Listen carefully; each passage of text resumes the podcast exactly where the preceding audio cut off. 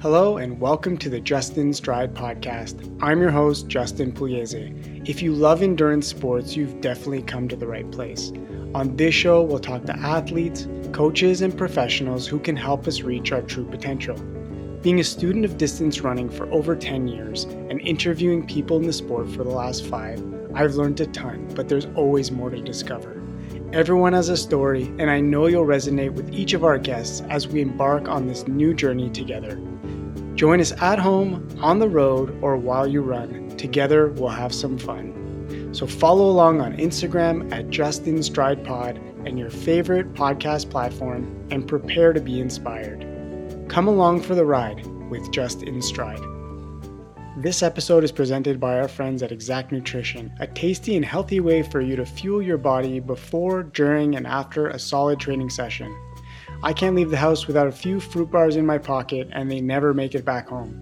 Xact is offering you 15% off your order when you use the code JustinStride. So head to xactnutrition.com and fuel your goals today.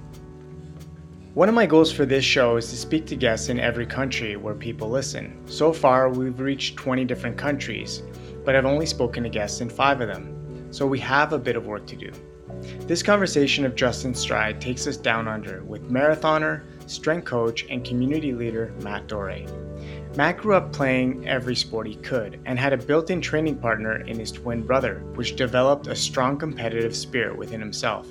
He found running as a great way to stay in shape after his hockey career and naturally wanted to be the best he could, taking on world majors and ultras. A born Canadian, he moved across the world to Australia where he found his place as a strength coach and integrated himself through sport. We discussed what it's like to live someplace new, how training changes after you have kids, and how you can still get great results with less time in your schedule. Mat certainly is proof of that, recently taking 10 minutes off his already impressive marathon time. Mat, welcome to Just In Stride. Thanks for joining me today. Thanks for having me. No, no, really, really pumped to be here.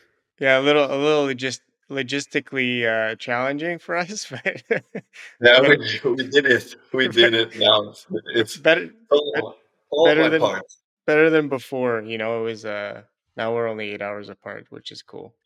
Yes, definitely. It makes it a little bit easier. Yeah, it's always tricky to catch up with uh, mates in Canada or family. Yeah, because it's basically that 12 to 14 hours difference. So, yeah, eight hours a bit more doable.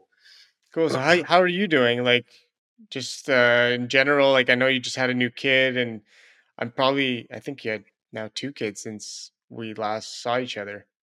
Yeah, well, that's correct. Because yeah, last time we saw each other was 2019, Boston, Yeah. and then um, yeah, since then, um, yeah, we have a two-year-old toddler, uh, Elkie, and now we just welcome Koa, which is yeah, five weeks Wow. all now. So yeah, it's it's a whole different world, man. Like before it was work, training, you know, and uh, I don't really have family where I live, so we had so much time for training and and work. Uh, but now with with two young ones, it's uh, different priorities. That's for sure.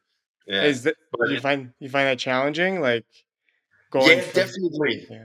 So we thought like with one with one kid we made it work. Um, I I didn't see training change much or lifestyle, I guess. Um, because I would train first thing in the morning before you know my wife and kid will, would would get up. Um, but now with with two, um, it's a little bit more complicated because uh, certainly at the moment, because my wife is breastfeeding, um, so I'll let her sleep in after the last feed in the morning, and then I'll have to be um have to be home to take care of the toddler. Uh, so I get up with her and take care of her before I go to work. So and then after work, you kind of want to be home to you know help help help help around the house. Not like I'll say, "Okay, babe, I'm gonna go out for an hour or two and then you know they're already in bed can't see them all day. So yeah it's a bit trickier definitely yeah. definitely. Yeah yeah but, yeah. uh, but still able to to still train and but just probably not doing as much volume at the moment. Okay. So like what have you have you adapted? Have you yeah. now like okay I, I can't do as much volume like now we could get into a little bit of, of training. How does your training change? Yeah, so so with Elkie, um, I was so our first born, I was still able to run maybe 100, 110 Ks a week, uh, which for me was about that eight hours, nine hours of training. Um, so I was still able to, you know, string in some some good weeks. Um, but now, probably the last since I've been back to work full time um, after the second born, I'm probably doing five hours a week. Um, that's pretty much what I can manage. But I'm trying to put a little bit more quality into that five hours. Um, so before I was basically running Tuesday to Sunday, so six days a week. Um, but now my weekdays are are pretty pretty full on. So I'm only running Wednesday morning uh, with my crew at the track because uh, I can get away with that one because it's kind of work. Uh, like I'm making a little bit of coin out of it, but I'm I'm still doing the session as my own as well. Um, and then I'm running pretty much, you know, probably an hour and a half on Friday, Saturday, Sundays with a type of session on the Friday, easy running on the Saturday, and then more of a long sustained effort on the Sunday. Mm-hmm. So, so, and I think that will keep me fairly fit until I can do a bit more. You know, once we find a better flow in terms of yeah, the the, the two kids. Mm-hmm. So, um, yeah, so less volume, but yeah, like still I got my Wednesday kind of like speed work, VO2 max or short threshold type of work. And then Friday I do some heel repeats. And then Sunday it's more of my long run with, you know, a kind of like a long tempo within that. Um, so I'm still touching every system, but just probably not as much volume or easy running around that. Yeah. And from a like theoretical standpoint, that's okay because you have the time to recover technically, you know, decrease volume, Absolutely. increase intensity, increase volume, decrease intensity to a certain extent. Yeah. So that's exactly. So it's I'll be interested to see because like I think my my fatigue is probably the same because um, I'm, I'm, you know, I got to respect I'm not getting as much sleep at the moment. So, you know, technically I shouldn't train as much as I was before because uh, my sleep, probably my emotional stress, my mental stress a little bit higher at the moment. Um, so it's a way to respect my body. Um, so I think I'll be able to sustain the fitness that I had you know, just with that volume. Because if I would do that eight, nine hours now, I think I would probably overcooking myself, to be honest. Um, even if I had time to do it. So I think it's kind of like a little bit of a blessing, and you know, all I could pro- possibly manage on the physical side of thing as well. So mm-hmm. yeah, okay. Um, so yeah, making it work, and it just makes running kind of like I'm just happy to be out there because that's time for myself now. So it's a little bit different. Um, it's, which, it's really freeing. Yeah. Oh, it is. It's massive because that's technically the only kind of like five hours of my week that I get for myself. Yeah. Beside like when everyone's in bed, you know, eight thirty, then trying to watch, you know, sports, whatever, but then I fall asleep five minutes in, right? yeah. And, yeah. and with your and with your job too, you're like still able to get in strength strength work as well. I know that's a big part. Yeah, still keeping that up. So a little bit, not as much as before. Um, so obviously before I was doing pretty much before kids like two sessions a week, you know, pretty hard session, heavy strength. Um, now I've found uh, since my newborn that's been a little trickier so I've definitely prioritized running over strength. I'm possibly lucky because I got, you know, 15 years of, you know, consistent strength training. So, you know, my, my body is holding up pretty good with quite minimal strength training at the moment. But I know as I'm getting older and getting closer to my 40s now, um, you know, I'll need to get back into it a little bit more consistently. Um, so I pretty much do, you know, probably just your your prehab kind of work, you know, just stuff to make sure I'm not going to get injured. Um, but yeah, I'm not doing enough kind of like heavy lifts like I was doing, you know, two, three years ago. Um, but I'm pretty lucky here. We got an hour lunch break, and I'm probably going to start reintroducing that within my routine. You know, mm-hmm. do at least you know half an hour, two or three times a week to get on top of that.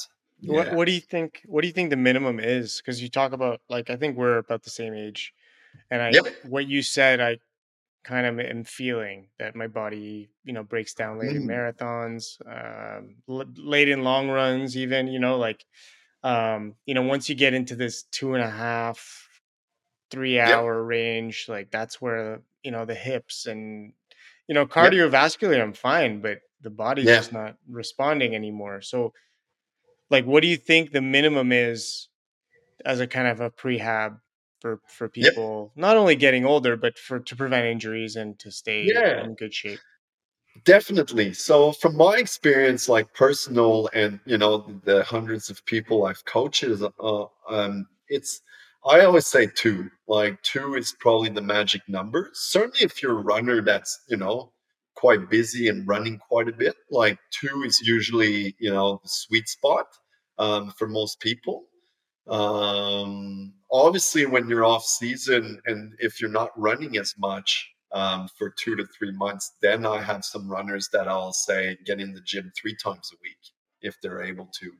Um, so, you know, it could be in between two to three to even sometimes I drop them down to once a week once they're kind of like in their race um, season. So, you know, if you got big race coming up and all that, will really drop down their strength in terms of volume and intensity and just trying to maintain gains. Um, but usually the sweet spot would be around two, three during off season, and then one during race season, technically. Okay. Yeah.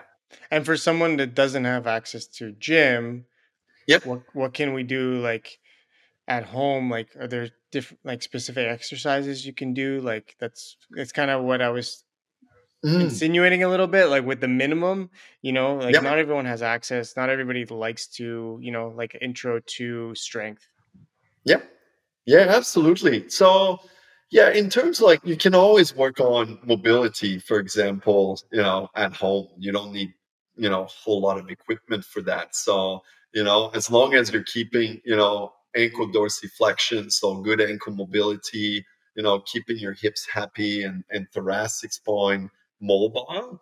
Um, that's a huge, huge, huge plus, right? And that anything can have, you know, some type of ankle, hip, and thoracic spine mobility. Um, and if you do that two or three times a week, um, that that can save you from a lot of trouble. And then a lot of stuff like body weight, certainly certainly as we get older, I see from my experience uh, managing runners, like there's a lot of tendons, you know, tendinopathy or uh, tendonitis.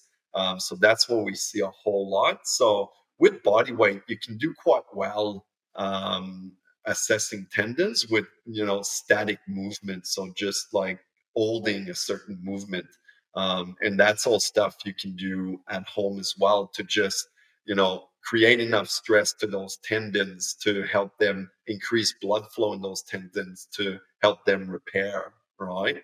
Um, so, you know, again, like depending, you know, if it's a Achilles or uh, in your knees, patella tendon, or we see a lot of hip flexors or adductors.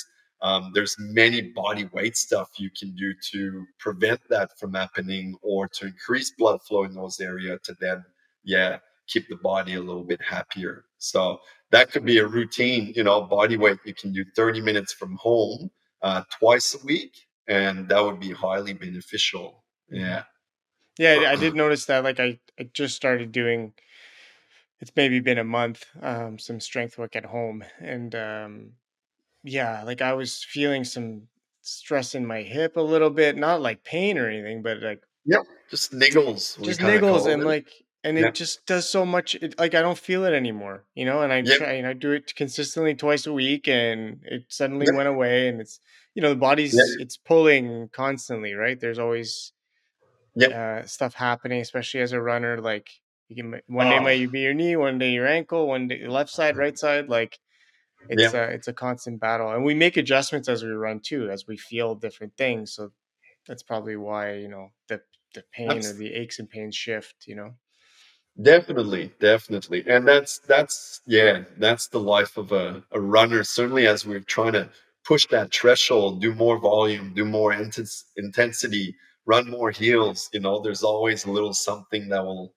pop up. But I always say to my athletes, like just be proactive about it. Like if you wait until it's too late, then you'll be off for, you know, weeks, right? Mm-hmm. Then usually most niggles are pretty manageable if you you know you get to them you know in time um so yeah if you're if you're proactive about it once you start feeling a little something there's little things you can do you know at home or a coach can prescribe you that will make those areas feel a whole lot better within a few weeks mm-hmm. right so but yeah often runners we just trying to run it off and then see what happens yeah, it doesn't quite work, right? It's uh, no, it doesn't. It doesn't. not like with so other things. Like you, you, take a shot in hockey, you know, you skate it off. You know, like yeah. puck to yeah, the shin. Yeah. It it, it, it doesn't quite work the same.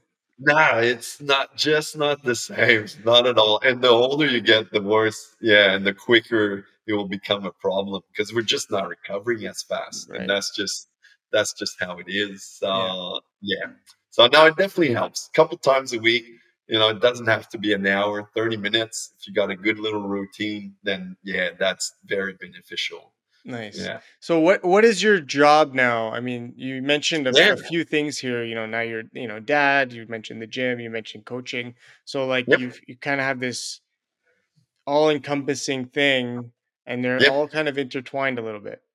Yeah, correct. So yeah, that's a lot of people ask me like, you know, what's your main title or because I was actually on a radio interview not too long ago. It's like, oh, I just need to put what's your title? It's like, and I'm like, oh shoot, like, well, you can use whatever you want, and because uh, technically, like, my main job, like my full time job, I'm an exercise scientist um, out of a big allied clinic, so here where I am right now, I'm in the treatment room. So we got osteopath and physiotherapists. So there's about, I think we got now 10 treatment rooms.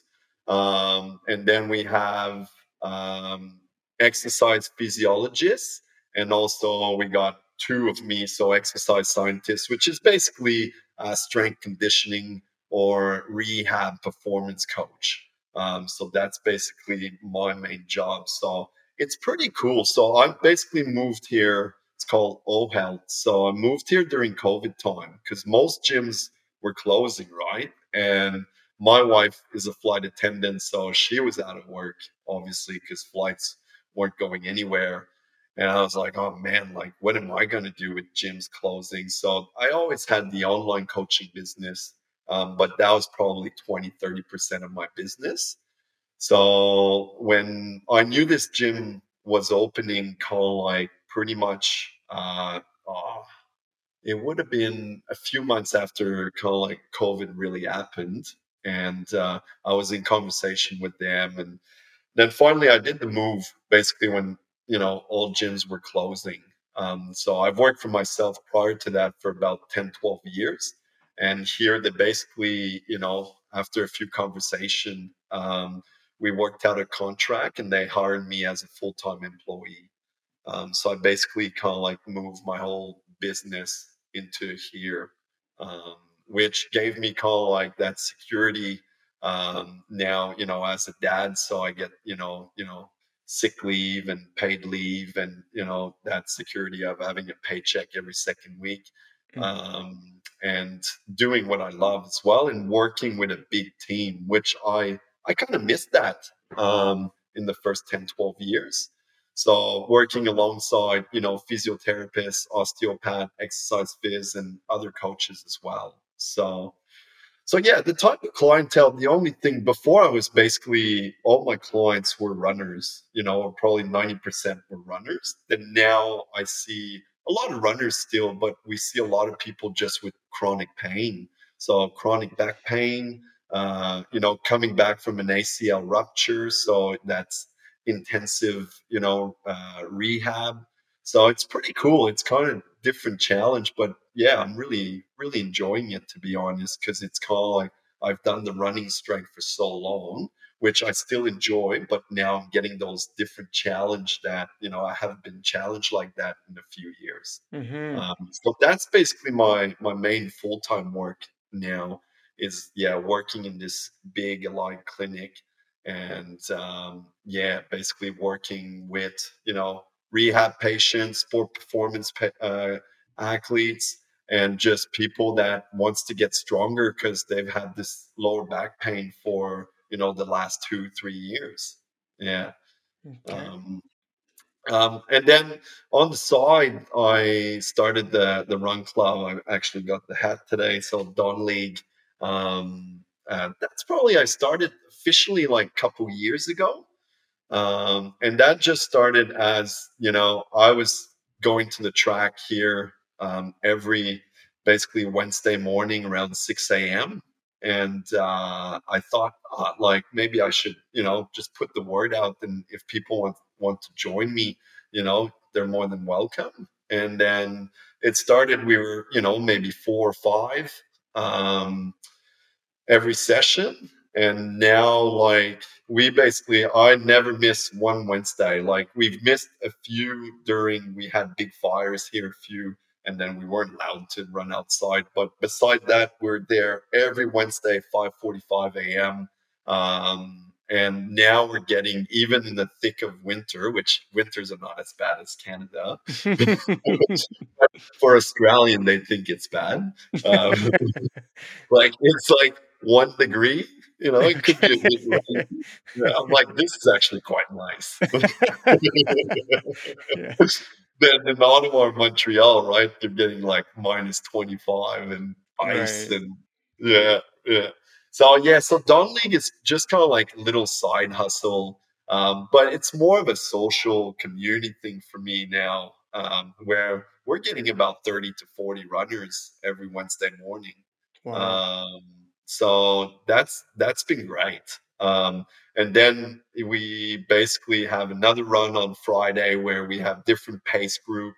And usually that there could be anything in between 15 to 30 runners as well. And that's a 10K. We got a 14K loop over the hills that we have here. So that's every Wednesday. And we start that run at a little cafe. So people usually stay and have a little coffee. And then within that group now, there's over 100 members. There's a lot of mini groups that forms and do their long runs together depending on their abilities um, so it's been really fun and and the, the fun thing about this group is you know we got guys that can run you know marathons in two hours 30 or 5k in 15 minutes. Like we got people trying to train for their first 5k right? So yeah and that's the beauty about that wednesday session. Like everyone's technically doing the same workout, but we always have a low and high option. Um, so everyone's there, you know, and e- either you're uh, elite or just starting to run, like everyone's kind of encouraging each other. So um, yeah, it's been it's been unreal. So it's been an unreal community, and for me, it helped me a whole lot moving to a new uh, you know city uh, to meet more and more people as well. Mm-hmm. So that's basically yeah a side gig. So and then I also I'm a race director for a trail running series um, that we call like revamped and restarted here a couple years ago. So they had it; they've been going on for a few years, but then uh, the race director kind of you know moved on, and then it wasn't happening since after COVID. So me and another guy just decided to try and bring them back, and and because I think like our community needed it, and that's basically a trail running series where during our winter months when there's not a whole lot going on around here, there's a race every month, and we have a short course and a long course, and the race gets progressively longer within the short course and long course. So um, and they're all in different pockets. So we've kind of teamed up. It's called Parkland Albury Wodonga. So they manage all those little pockets of parks, like they keep the trails nice. So they basically gave us the contract or the permits to do these races in those locations. And our job is to advertise these area so they can maintain it as park and not you know having builders coming build on those locations mm-hmm. so the more you know people utilize those parks and those trails the better it is for parkland Albury Wodonga so our job is to with our races is to advertise these trails that many people don't even know they're there until they come to our race. Like oh my god this place is amazing.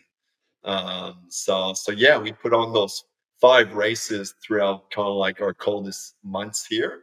Um, and then as i said they get progressively longer. So short course we started with a 4k run um, and then by the fifth one they'll be doing a 10k race so for for beginners, that's that's quite you know a challenge because you know they start K, 4K race, then 5K race, then 7K, then 8K, and then 10K, right? So it gives them that five month progression. And then the next year they might say, okay, now I want to do the long course. So the long course start at 14, and then the last race get race gets up to 21, so a half marathon. So so yeah, and that we get about like it's not humongous because it's more of a local community event, but we get about 150 runners um, yeah. through both races. So it's it's good fun. So so that's been yeah that's been unreal and yeah keep keeping me fairly busy. Wow, yeah, that's amazing, man. Like and all that like you said you do you move did you move within Australia? Like you said a new city, so Yep. Because yep. you were living somewhere and then you moved somewhere else, I guess. Correct.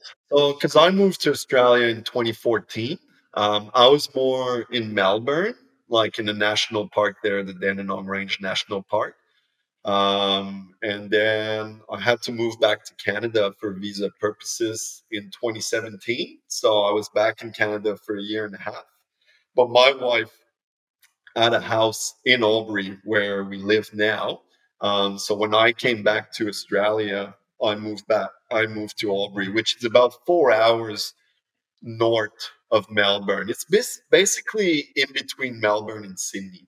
Mm-hmm. Um, so, and yeah, we I love it here. To be honest, like it's we when there's about ninety thousand people in the city, so it's it's a bigish city um, but not too busy where there's there's no traffic.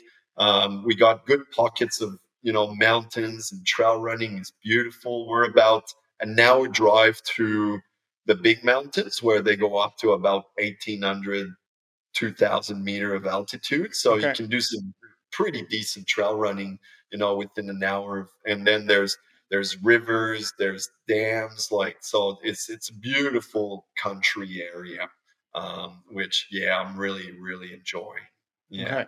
Nice. That's great, man. Um, we'll get back to the moving and everything, but I wanted to ask yeah. you just like a bit of what you just touched on with like the clinic and you know when people have chronic I'm thinking of my my my mom actually. She she's yeah. got some chronic pain in her hands and stuff like that and I, I'm just curious yeah. about those things um you know, how does somebody work through? Is there a way to work through chronic pain? Like maybe yeah. as a general thing, I know it gets very specific, but um, because it, it it's debilitating, I'd say. You know, like mm. uh, some people feel helpless because they've had it for so long, right? Yeah, yeah, yeah. So chronic pain is it's very a tricky one and very personal, but from my experience, you know, being here for the last two years, which I've never really worked with, you know chronic pain patients before but now i've seen you know hundreds already. And you know for example we had a guy he was 25 years old and basically lower back pain every day you know every day 24 he was uh, working construction so we call it chippies here so you know framing houses and all that so hard work and then you know 25 years old he had back pain for over a year and um, so the, the goal usually once we get those those people in with chronic pain is they'll come in for treatment, right, to reduce their their pain or whatever is going on. So if they're seeing a physio or an osteo, so with specific uh, manual therapy, they're able to, you know, reduce that pain. But often we realize it's, you know, certainly for these people, it's more of a strength issue So often it's either they're really, really tight in an area and really, really weak in some area, and that's what's creating that chronic pain. And so once we can get it, them out of enough pain to be able to come in come in the gym and be on a really structured progressive uh, strength plan then like this guy now after probably it took him about 24 weeks of like being in the gym two or three times a week and then he was basically out of pain no more pain and he was like he went from like being really you know um, he had a hard time or he was very hesitant to pick up anything from the ground because he would do his back mm-hmm. to now like he's deadlifting like 130 kilos, which I don't know how many pounds is that. It's like over 250. It's a lot. You know, no problem at all, right? Yeah. And then he's like, Maddie, like, I'm enjoying, I want to start running. So, and then last week he ran his first half marathon. And that's wow. a guy like that was in pain all day, every day, two years ago, right? So it's yeah, to me it's that that is extremely rewarding. Um, but yeah, every case is a bit different. So a lot of people that come, it could be chronic shoulder pain. They had it for years and years and years. And then usually, again, through specific manual therapy, we're able to just reduce that pain a little bit to then try to convince them to start doing proper mobility and strength exercise. Mm-hmm. And because we're we got all the tech here as well that we're able to to calculate the strength in every muscle group basically. So we can present them we have an assessment and we can present them okay that is what's going on. This muscle should have you should be producing that much newton per kilogram and this this and that. And then so when we show them all the data and where they should be um, and then we usually retest them every 12 weeks and then within that progression they usually start feeling better and better and better and then yeah all of a sudden that chronic pain, you know, is doesn't exist anymore. Yeah, so, that's interesting. Yeah. So so yeah, like in some case we want, you know, it's we can't win them all. Like um but that's what's cool about here. We really have that holistic team approach that, you know, if I can't just do the work with proper exercising, then, you know, I can talk to an osteo or a physio. I'm like, oh, what do you think? Or I could say, okay, maybe go see, you know, an osteo. They might find something a little bit different that I can put my finger on it, right? Mm-hmm. Then they, they can find it. We have sport doctors we work with that, you know, okay, maybe go see a sport doctor or go get an MRI and we'll get it, you know, we'll get the bottom line of it. Yeah. Okay. So so yeah, so that's yeah, I I really enjoy that. And yeah, to see guys like you know that patient, you know that went from you know could barely lift anything up from the ground with pain to now deadlifting you know 250 pounds and running half marathons without any pain. Like it's incredible. This yeah. guy thought he would have back pain for the rest of his life, right? Yeah. Uh, there's there's yeah in in most cases there's always a way to yeah either reduce that pain or completely eliminate it because most of the time it is a mobility or strength issue that you know that area is overcompensating for something that's not doing what they're supposed to be doing. Yeah that's uh i mean it's it's reassuring to hear that you know and i think i think uh, many of us just need to work on strengthening our body too to be able to do the things that we want to do and if it yeah. doesn't hurt now it, it, will eventually maybe start to you'll start to feel it you know like we we always say it has something to do with like how old we're getting which is true right like yeah.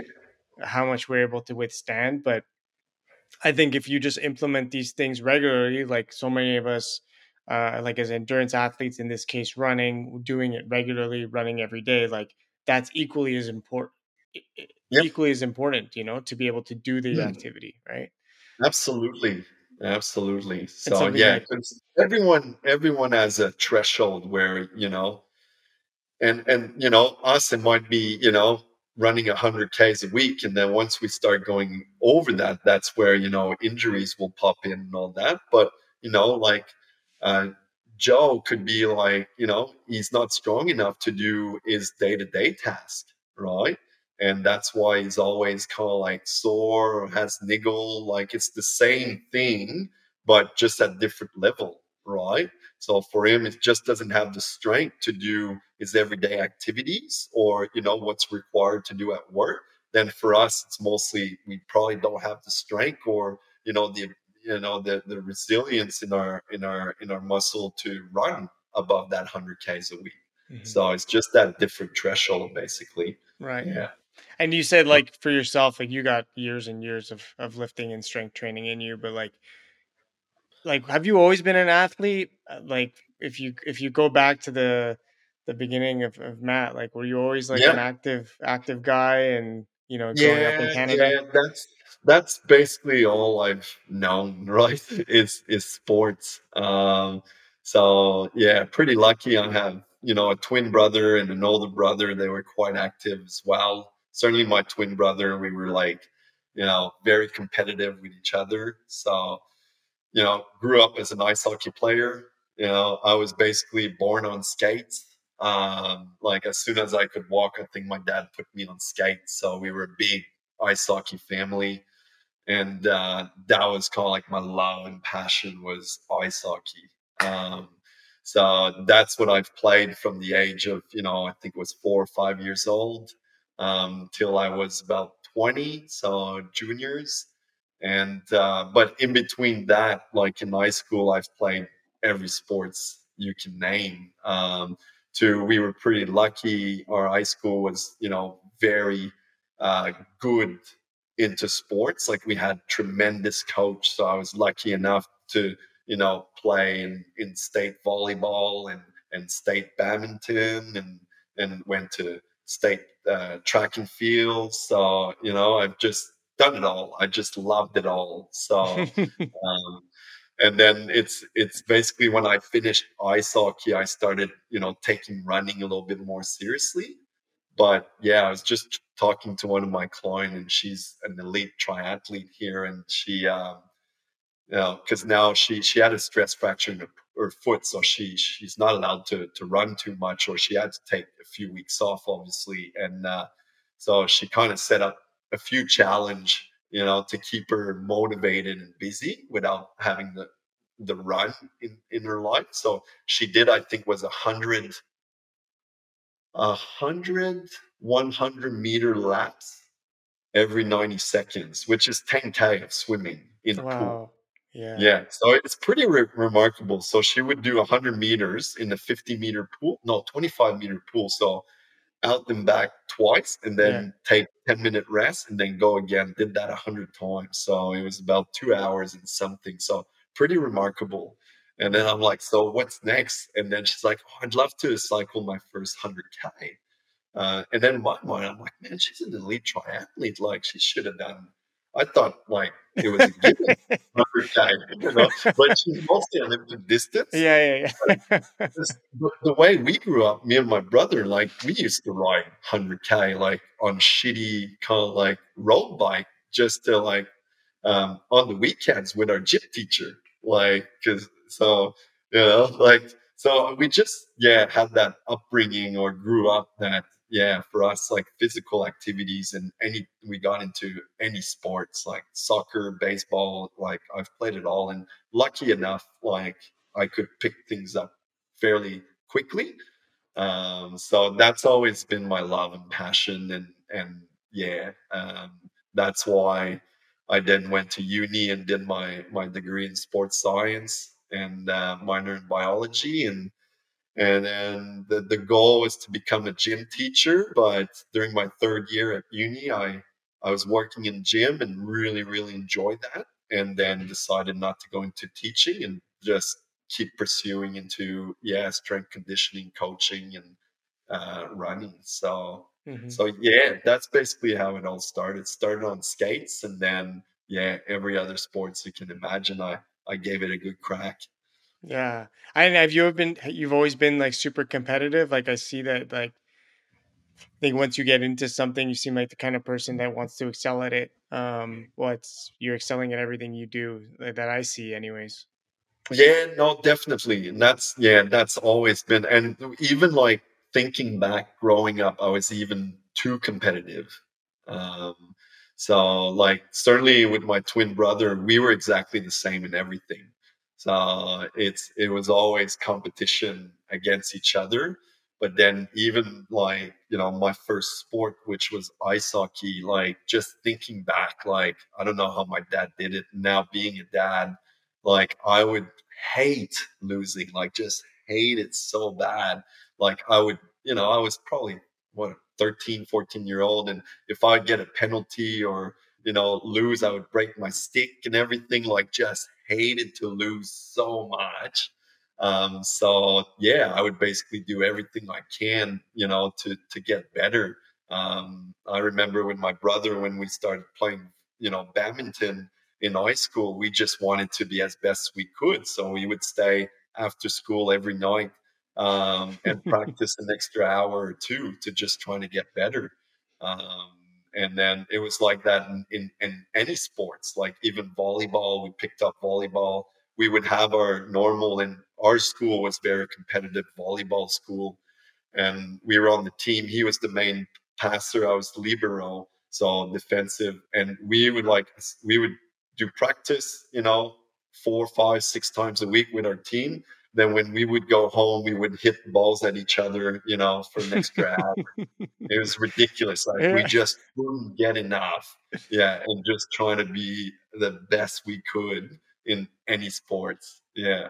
So, so, and then that kind of like translated to probably later in life with, with work and, you know, uh, running, but I'm, I'm probably a bit more laid back now than I was, you know, back in my teenage years and low 20s.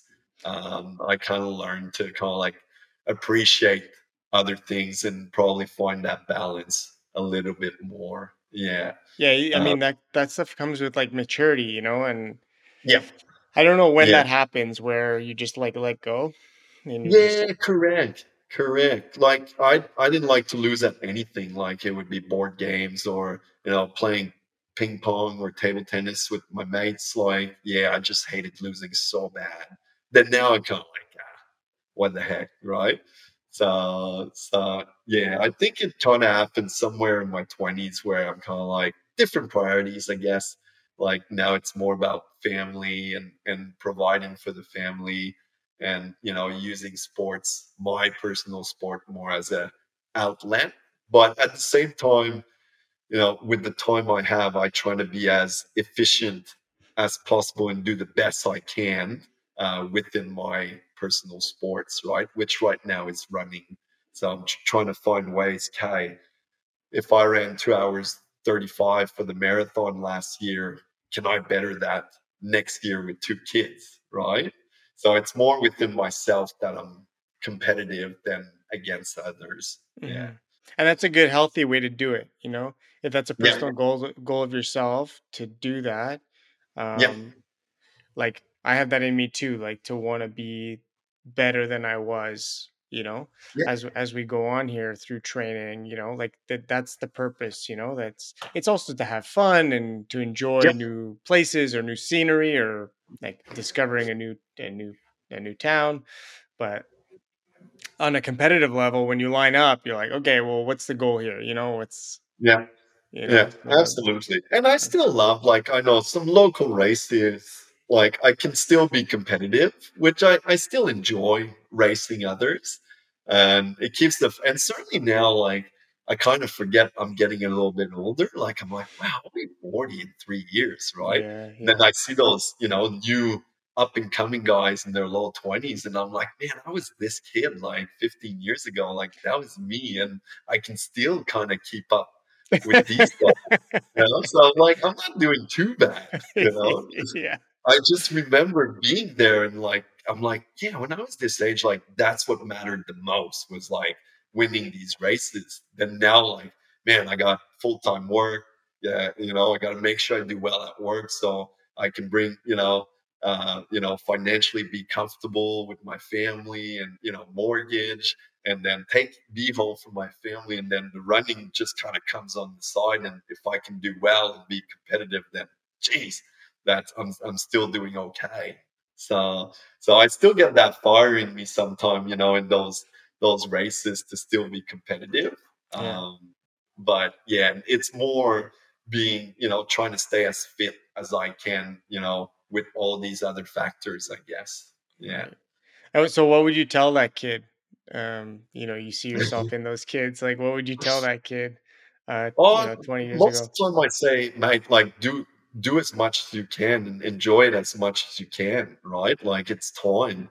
Like it's time to put in the work and travel because you know who knows in five, seven years you might have different uh, priorities or uh, you know different things you have to take care of. So I'm like, yeah, go all in and give it give it your best crack. Because I was fortunate enough in my 20s to you know travel all around Canada and the US and went to Europe and you know I came to Australia. I wasn't even living here and did a race. So um, but now you know it's a lot trickier to do all these kind of things um, with you know my situation. So I usually tell those like yeah like you know either get a coach or commit and you know try to do the best you can now because like it's that's it's the time now because you don't have a whole lot of other stress in your life.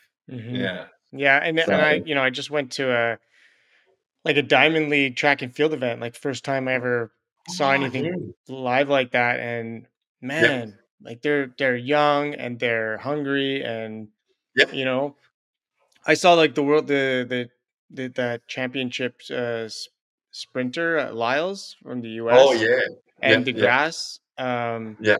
And like these guys went all in in their in their thing, and it's not just that; it's like all the sports. It's like yeah. uh, hurdles and uh, pole yep. vault and high jump, and and um, you see like these these these athletes they're they're incredible and they get to travel and they get to see different places and they're in yep. stadiums with um you know thousands oh. of people. It's incredible. It's re- really you know you're not competing but you're like wow like what a what a gift like what an opportunity that is.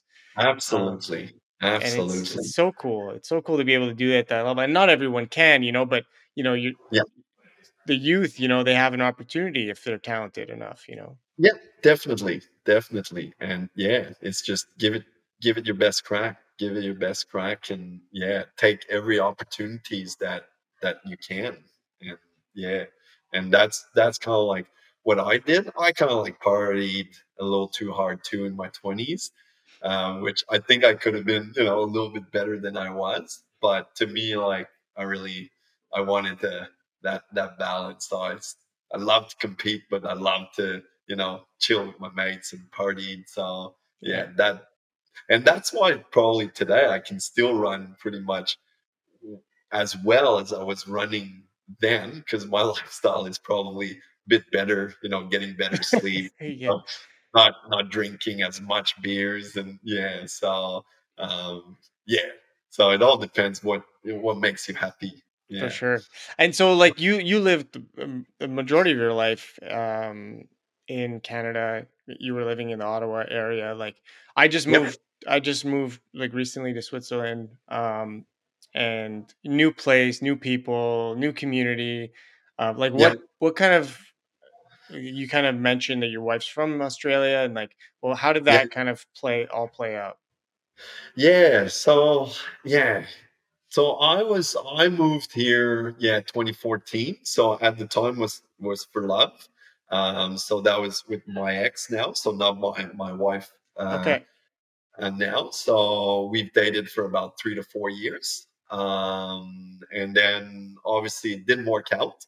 Um, and then, but in the afterwards, I met my wife uh, now. So we dated for a little while, and and then unfortunately, I had to move back to Canada for for visa purposes.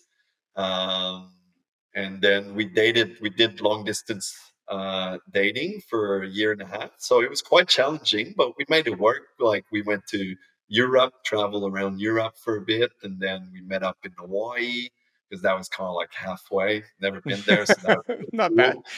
Yeah, and that's I did that after the the speed project. So oh. the race speed project. So I've done that in 2018, I think, with a team from Australia. So I did the speed project, and then I traveled to the Grand Canyon. Then met my my wife now in Hawaii for a week. So, so and then she came to Canada for for a few weeks. So we made it work. And then um, I moved back to Australia basically in 2019. Um, and then I moved to a different city, obviously. Um, and then, yeah, every time, even though I've already had an history in Australia, which the first time I've moved on the other side of the world, that was hard. Like, you move somewhere where the only person you know is your girlfriend or your, your loved one. So, and then everything else is like, you know, you don't know your running routes, the restaurant, the cafe, like everything is different. So it, it takes a while, I found, to, to find your flow um, in, in most, most things. Um, the first time took me a lot longer. The second time I was a bit lucky because people kind of knew of me through the running community. Uh, and my wife is a runner as well. So she kind of was able to introduce me to um, you know, a few people. Um, but again, it was the first six months moving back to Australia, having no family here and no really close friend. Um, it was very lonely, to be honest. Um, extremely lonely. Like I would go like on hikes on my own or uh, backpack bikes just because I just needed to be away from home and just kind of like get away. Because um, the first few months I wasn't allowed to work either mm-hmm. uh, because of, of, visa purposes. I didn't have my work visa yet, so so yeah, it was extremely lonely and boring because my wife would go to work and I'm like, fuck, it's not like I can catch up with my mate because I don't really have a mate. So. Yeah. So yeah, it was it was rough like the first two, three, six months, I'd say. Uh, but then I'm someone that kind of like, yeah, I said, no, I just need to get involved and be proactive. So I would go like to anytime someone would invite me to you know their place or for a run i would always say yes you know because i would never know like maybe i'm like well maybe this mate might be my my new best mate in a few months yeah. you, know, you know, we might we might connect right away so yeah.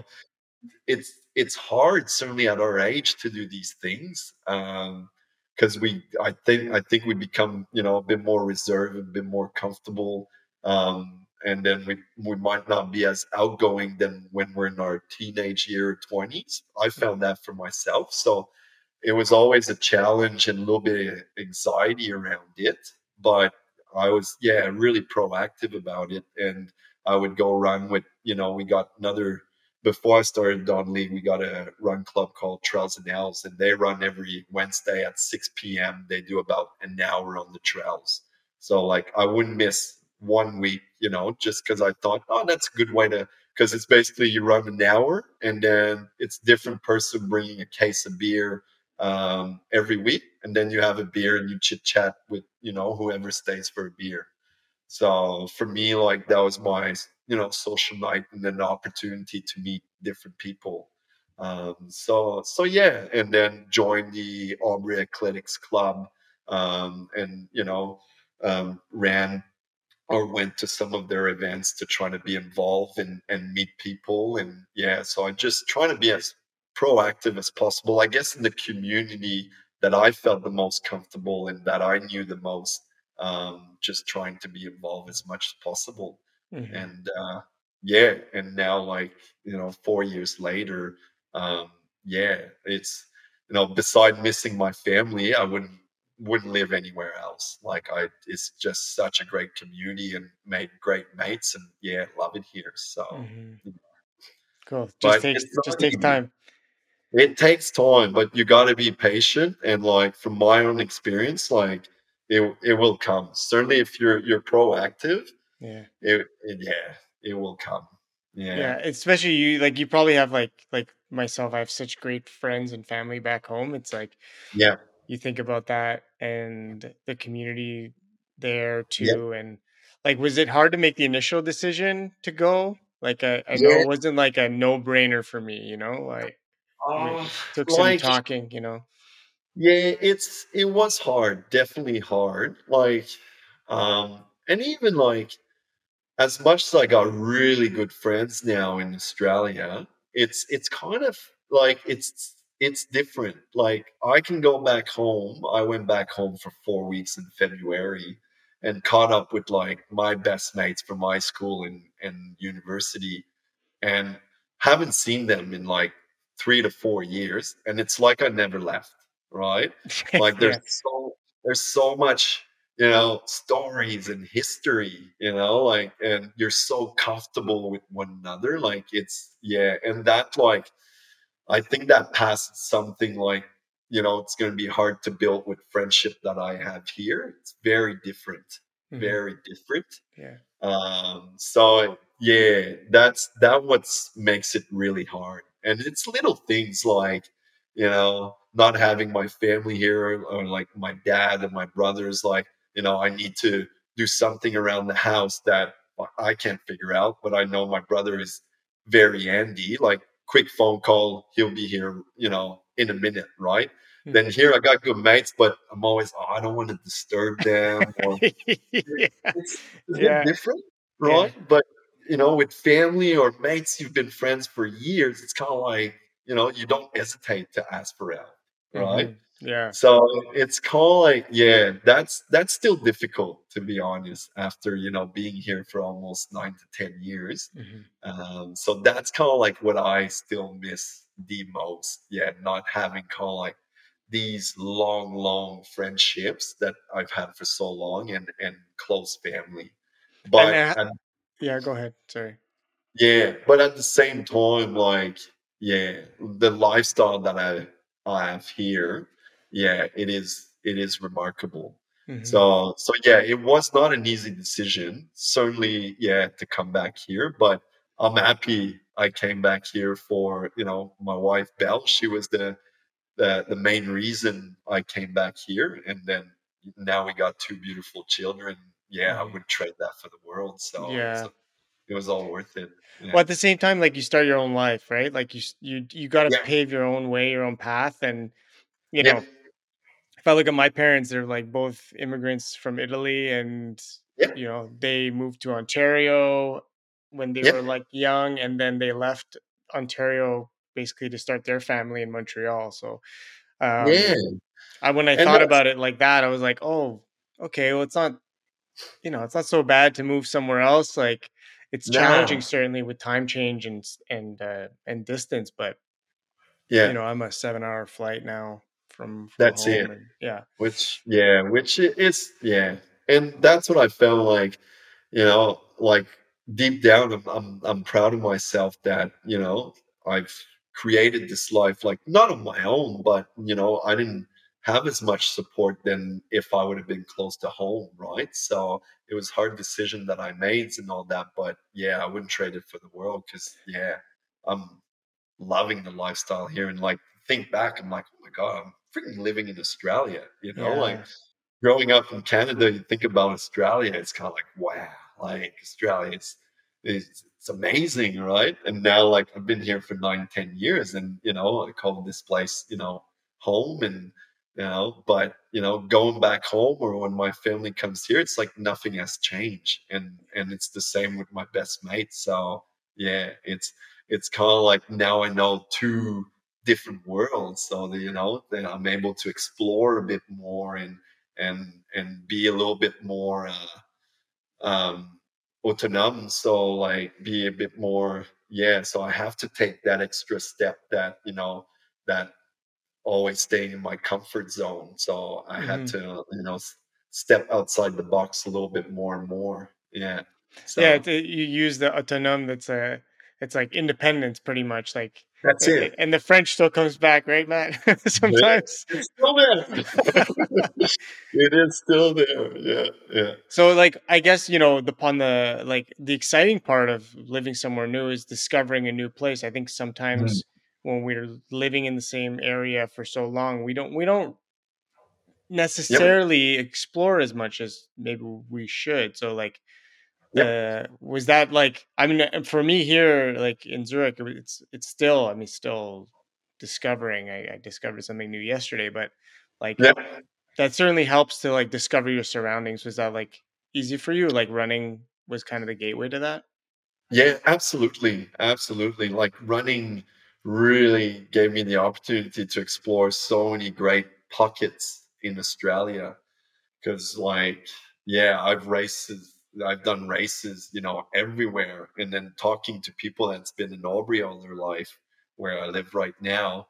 And I'm like, oh, have you been to Wilson's Prom? It's like, no, what's that? I'm like, yeah. So like, I feel like I've only been here for nine years, but I know, you know, much more places than, you know, most people that's been here all their life.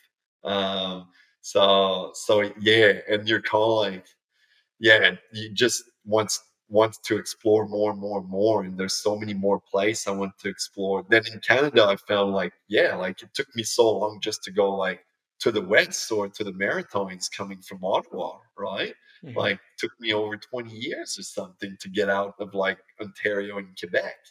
Um, then yeah, but the running is always a great way to explore and you know doing 50 Ks or 100 Ks in different pockets of Australia, you get to see like amazing country lands and I've you know I've done quite a bit of fast packing as well um, just for for pleasure and was able to you know do like three days hike and over two nights and been able to see like amazing country in in Australia. So yeah, it's it's an unreal playground, unreal playground, and I'm sure there's more and more to explore, and there's more things on our bucket list we'd like to oh, explore yeah. with my wife. Yeah, yeah, I definitely have to get out there. I I've never been. It's always been a place I wanted to see and do. So yeah, and like we think like when you're not from Australia, you think Australia beaches and outbacks, you know, kangaroos, but man, like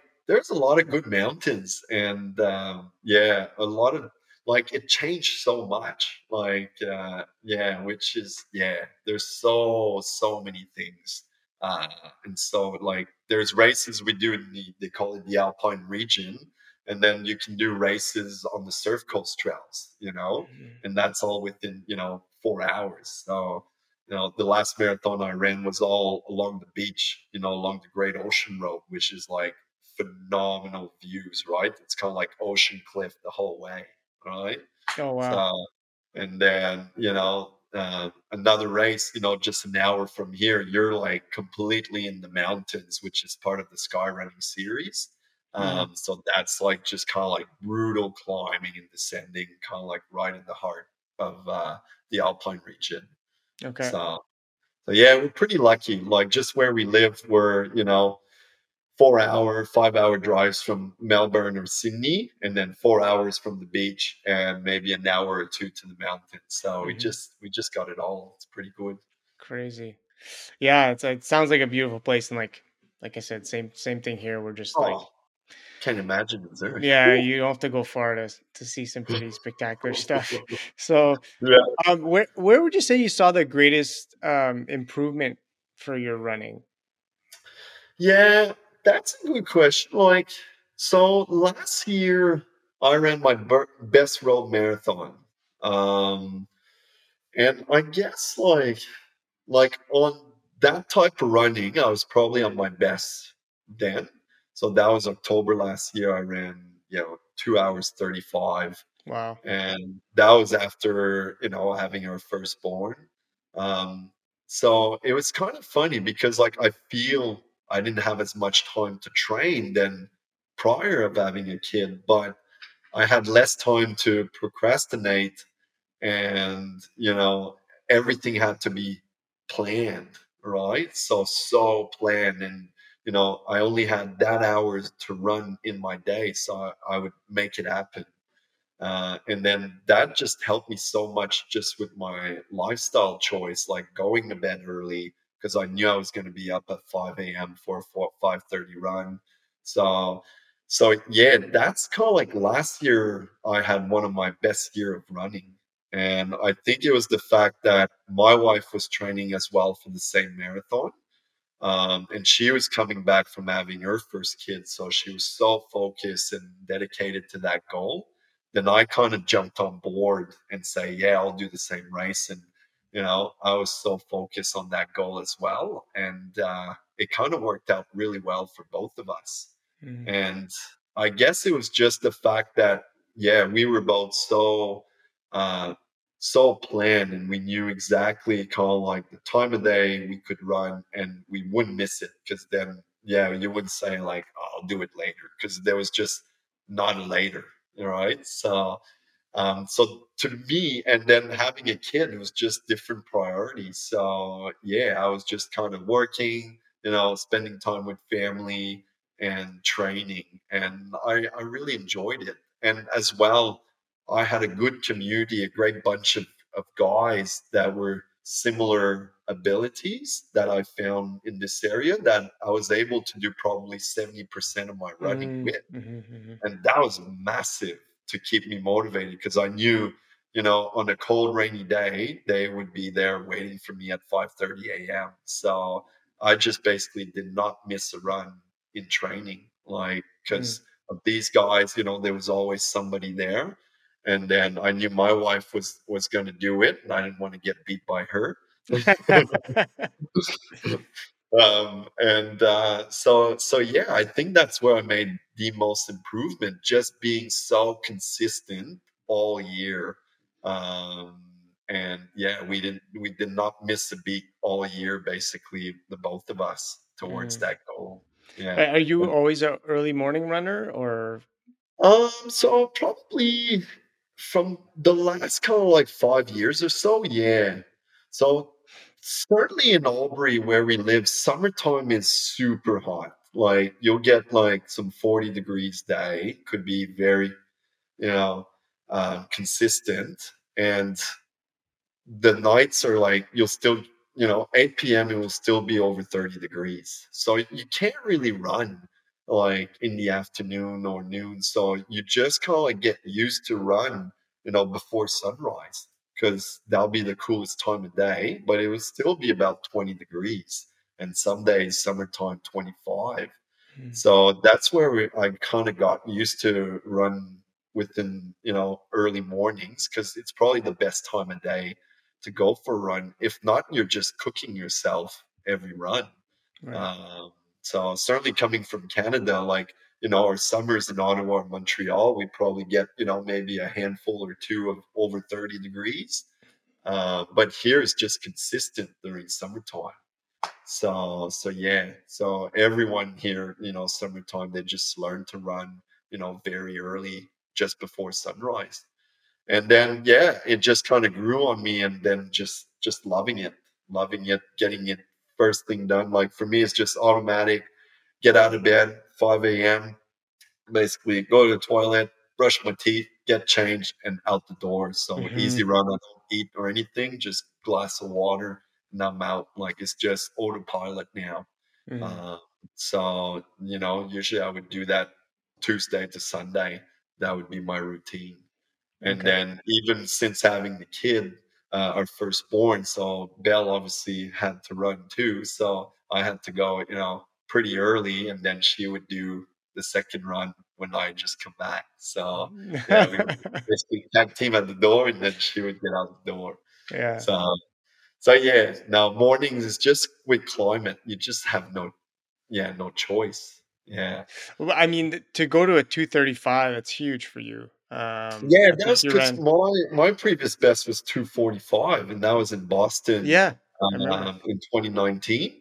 I didn't really run a marathon since then, um, so it was a bit of an ambitious, ambitious goal. So it was like 10 minutes, but I kind of knew like with the times that I was running in 5K and 10K, I'm like, oh, if I do the right work, like this is possible and then I did a few key sessions leading up to it.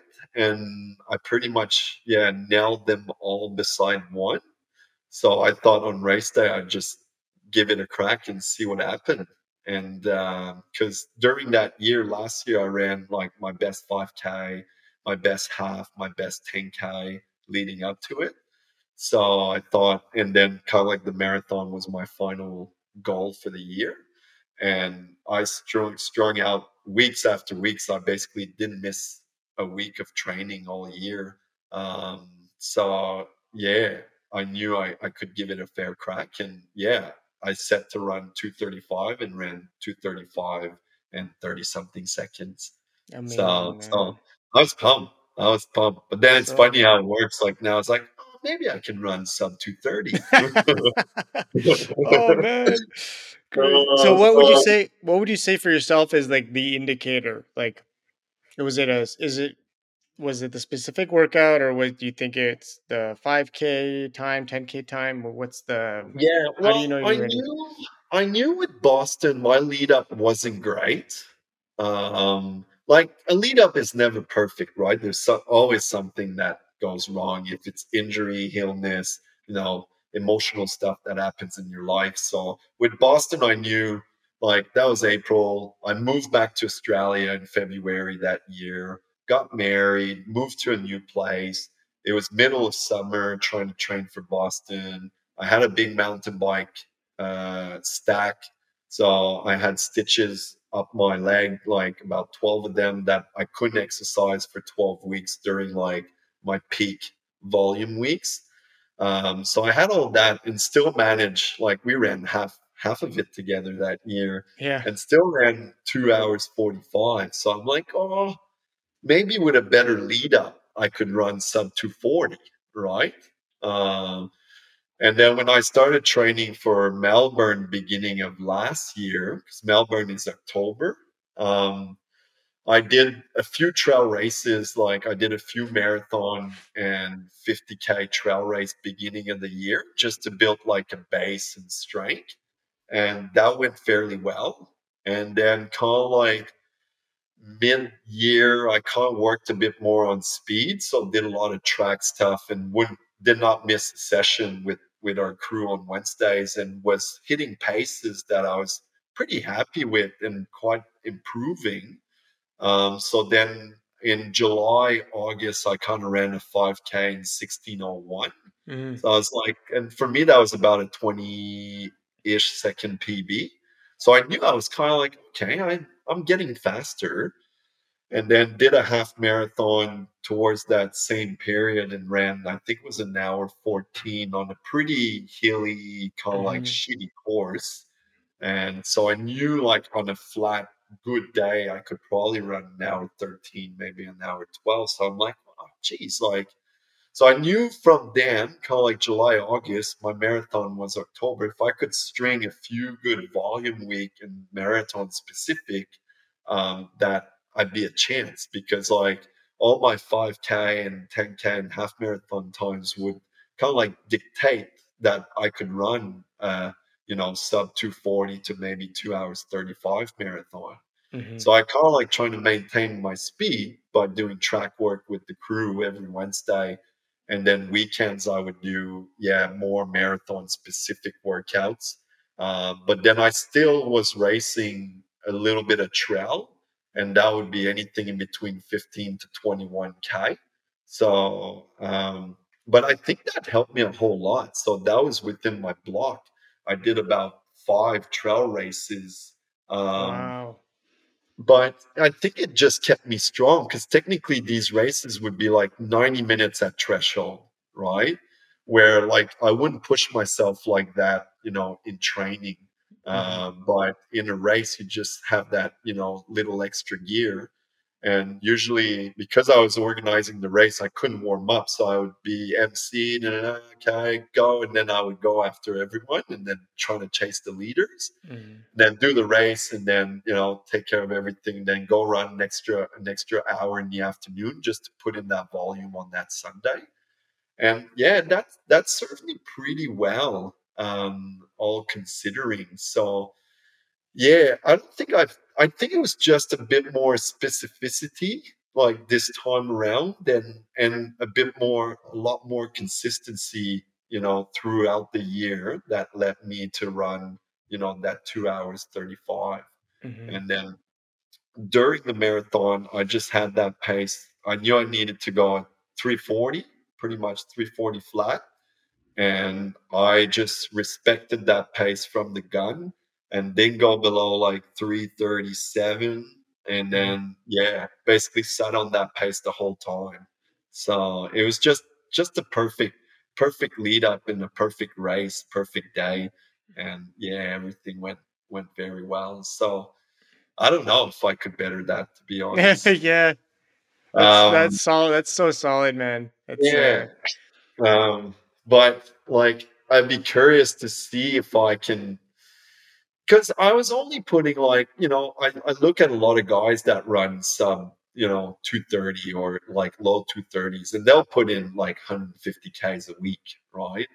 Then I was probably putting 100, 110. So in my books, I'm like, uh, maybe later on, if I have more time and can put in more volume, maybe. But for me, that that might be my sweet spot that I can remain consistent. Mm-hmm. And I'd be curious the next marathon if I got this same type of leader, um, then okay, do I try to go out a little bit harder and see what happens? You know, than being probably a bit like I was very calculated on that one and didn't right. take any risk, right? Um, then maybe next one, okay, maybe I'll go out at three thirty fives and see what happens. So, yeah, right. Yeah, okay. Yeah, you went with the, the, safe road and you you nailed it pretty much. And like, yeah, that's what I. Yeah, like coaching now, like I, I tell like athletes, like don't like don't go crazy at the start. Like just yeah. find something, find that pace that you you you can stay. You're pushing, but you can stay steady. And if you got something at the end, let it rip. Because like I've done what you just said. Like I, have I've gone out like way too hard to see if I could hang on because I didn't yep. really have a plan. Yep.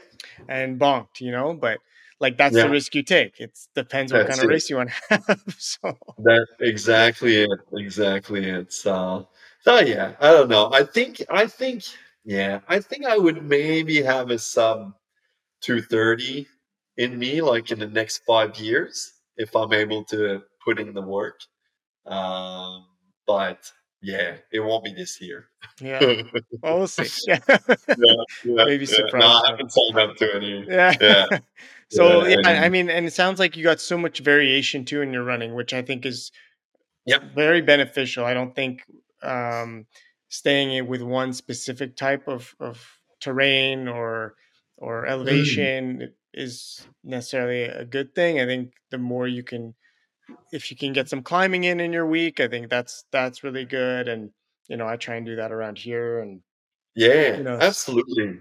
And it keeps you interested too, and that's what I try to encourage my athletes as well. Like, yeah, to do trail races wintertime to build that strength and, and endurance, and you know, and then do a little bit of track stuff to build that speed and sign up to some 5k race even if you're doing a marathon like i, I just think yeah, it keeps you interested, you know, along the the bigger journey. Um, so I'm yeah, I'm a big fan of that, and I think injury wise, um, I think for me it's helped me a whole lot to do you know a couple runs a week on trails um, just to change that that footing and that stride. Um, than always doing that same stride over and over again on pavement or yeah on the road. So yeah, um, I think, yeah, as a coach and an athlete, I think both both is very very important, and it just it just keeps you keep you interested as well. So mm-hmm. yeah, I like. What do you I like? What do you think that? makes What do you think makes a good coach? Like after doing it for um, so many years. Yeah, um, adaptability. I think it's it's pretty important. Uh, so because yeah, everyone's different, right? So to be adaptable uh, I think it's yeah, like you need to have your philosophy and kind of like your your guidelines, but then you can't be too narrow within that. Um, so that to me, that's what I've learned. Certainly with my coaching, like everyone's lifestyle and goals are different, right? And you got to be somewhat adaptable to find, you know, somewhat the magic formula for that individual.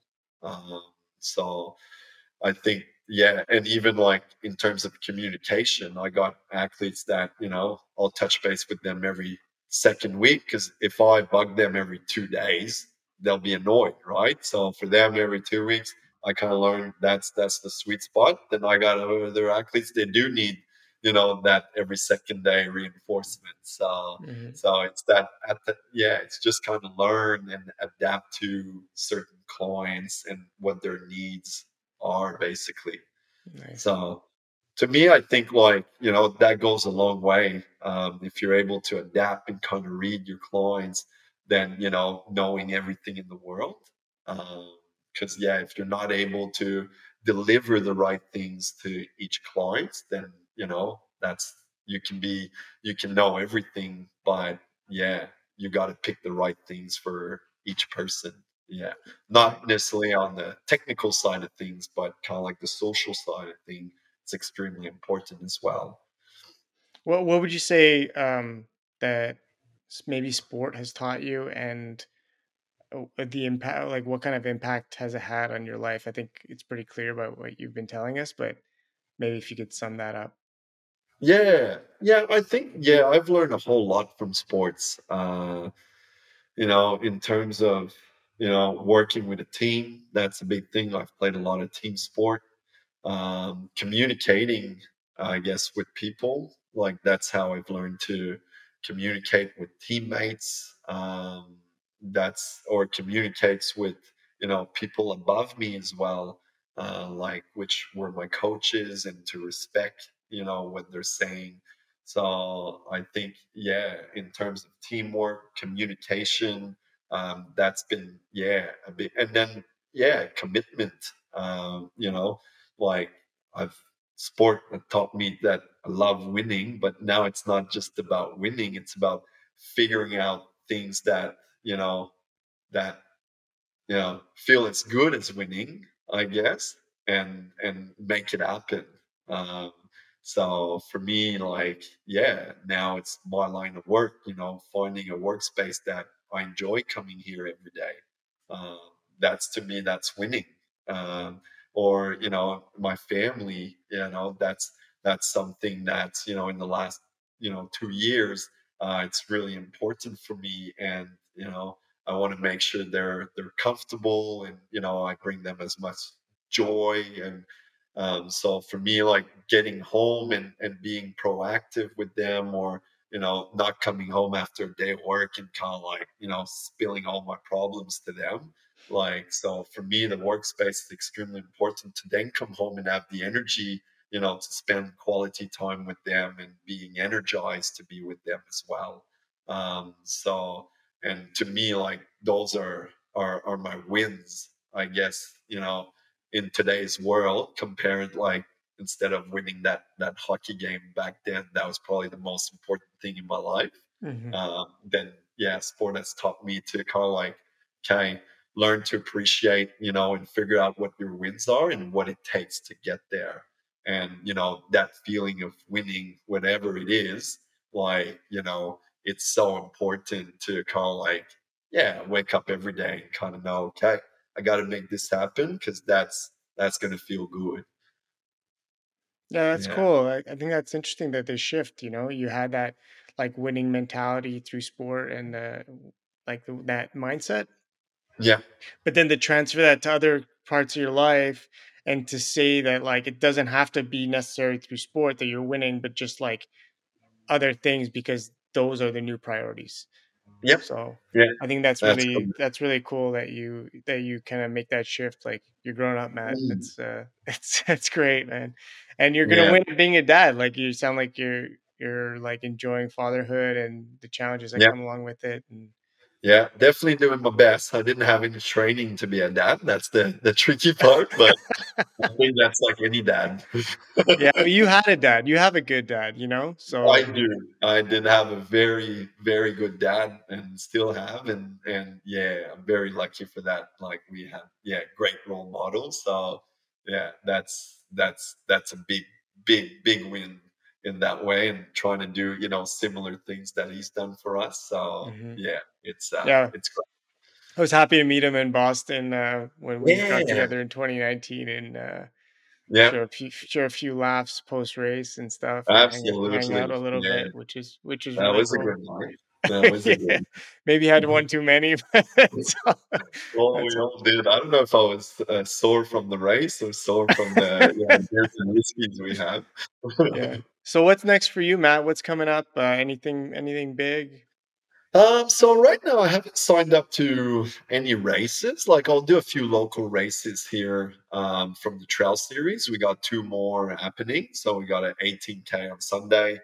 So that's 18k with 800 meters of climbing. So good, good little, you know, sh- solid race. So I'll be running that on Sunday, and then four weeks time we got the last one, which is a half marathon.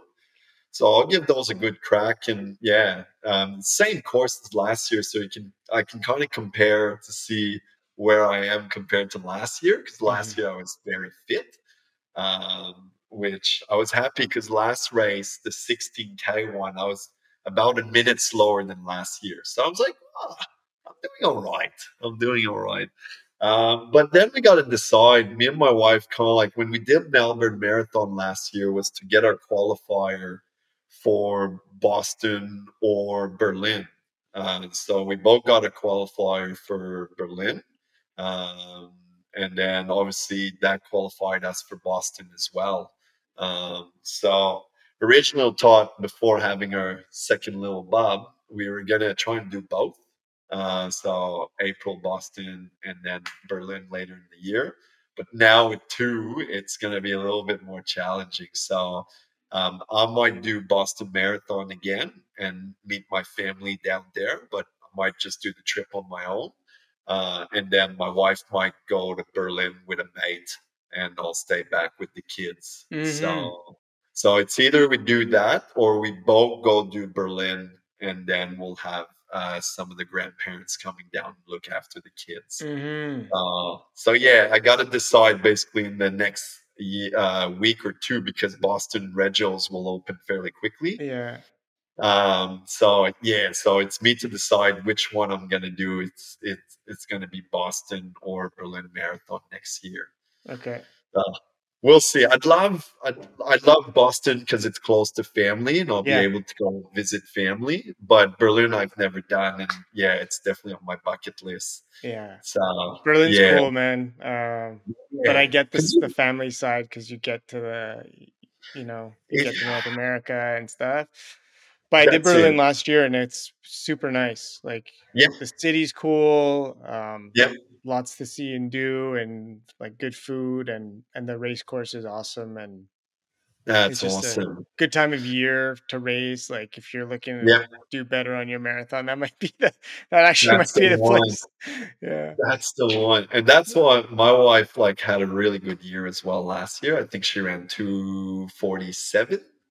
Wow. So she kind of wants her. to give it a fair crack next year as well, because I think she got more in the tank. Mm-hmm. Um, but yeah, so we'll see. So yeah, Boston or Berlin. Um, I might do a few trail races in between. I'm looking maybe to do a 50k trail race in December um, up in Kosciuszko. That's kind of like the highest peak in Australia. Okay. Um, so I might do that in December, but it all depends how much training I can put in uh, in the next few weeks. That'll be a last minute decision. So mm-hmm. last time we had our newborn, I didn't really race for the rest of the year because priority was just family. Um, I'm just trying to stay fit, but then yeah, had a really good year the following year. So yeah, and that's that amazing for her. Like coming coming back from pregnancy and stuff. I know that's not an easy. Yeah, yeah, because yeah. her previous best was I think three hours seven, and you know that was her eighth marathon, and wow. she just nailed it. Yeah, about twenty minute PB last year. She just after having uh, that was probably 18 months after having Elkie. Unbelievable. So she, yeah, she smashed it. I can believe it because we were both in the same race and there was a few turnaround.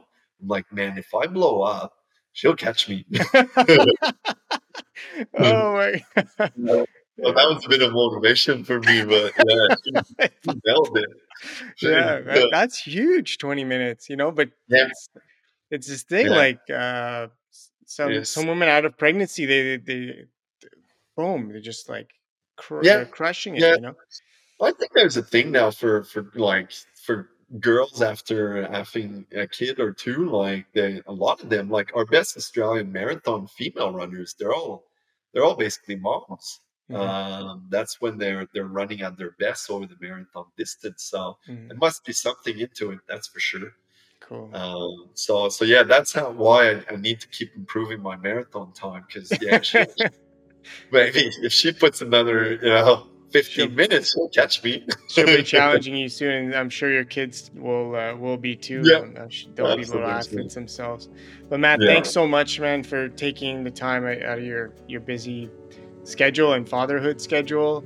Um, yeah, great to catch up with you, and, and I wish you all the best. And nah, it's always good to catch up with you. It's it's been too long, man. So yeah, it's yeah. good to have a chat, and hopefully it's not uh, yeah four years till the next one. Absolutely, appreciate it. Take care. Take care. Thanks for tuning in to the Just in Stride podcast. I truly appreciate you taking the time to listen, and I hope you enjoyed that conversation as much as I did. Please take a minute after this to rate and review our show on Apple Podcasts. With your feedback, we'll be able to make the show even better and it'll help us reach new listeners too. You can also find us on Instagram at JustinStridePod for all the latest episodes and updates.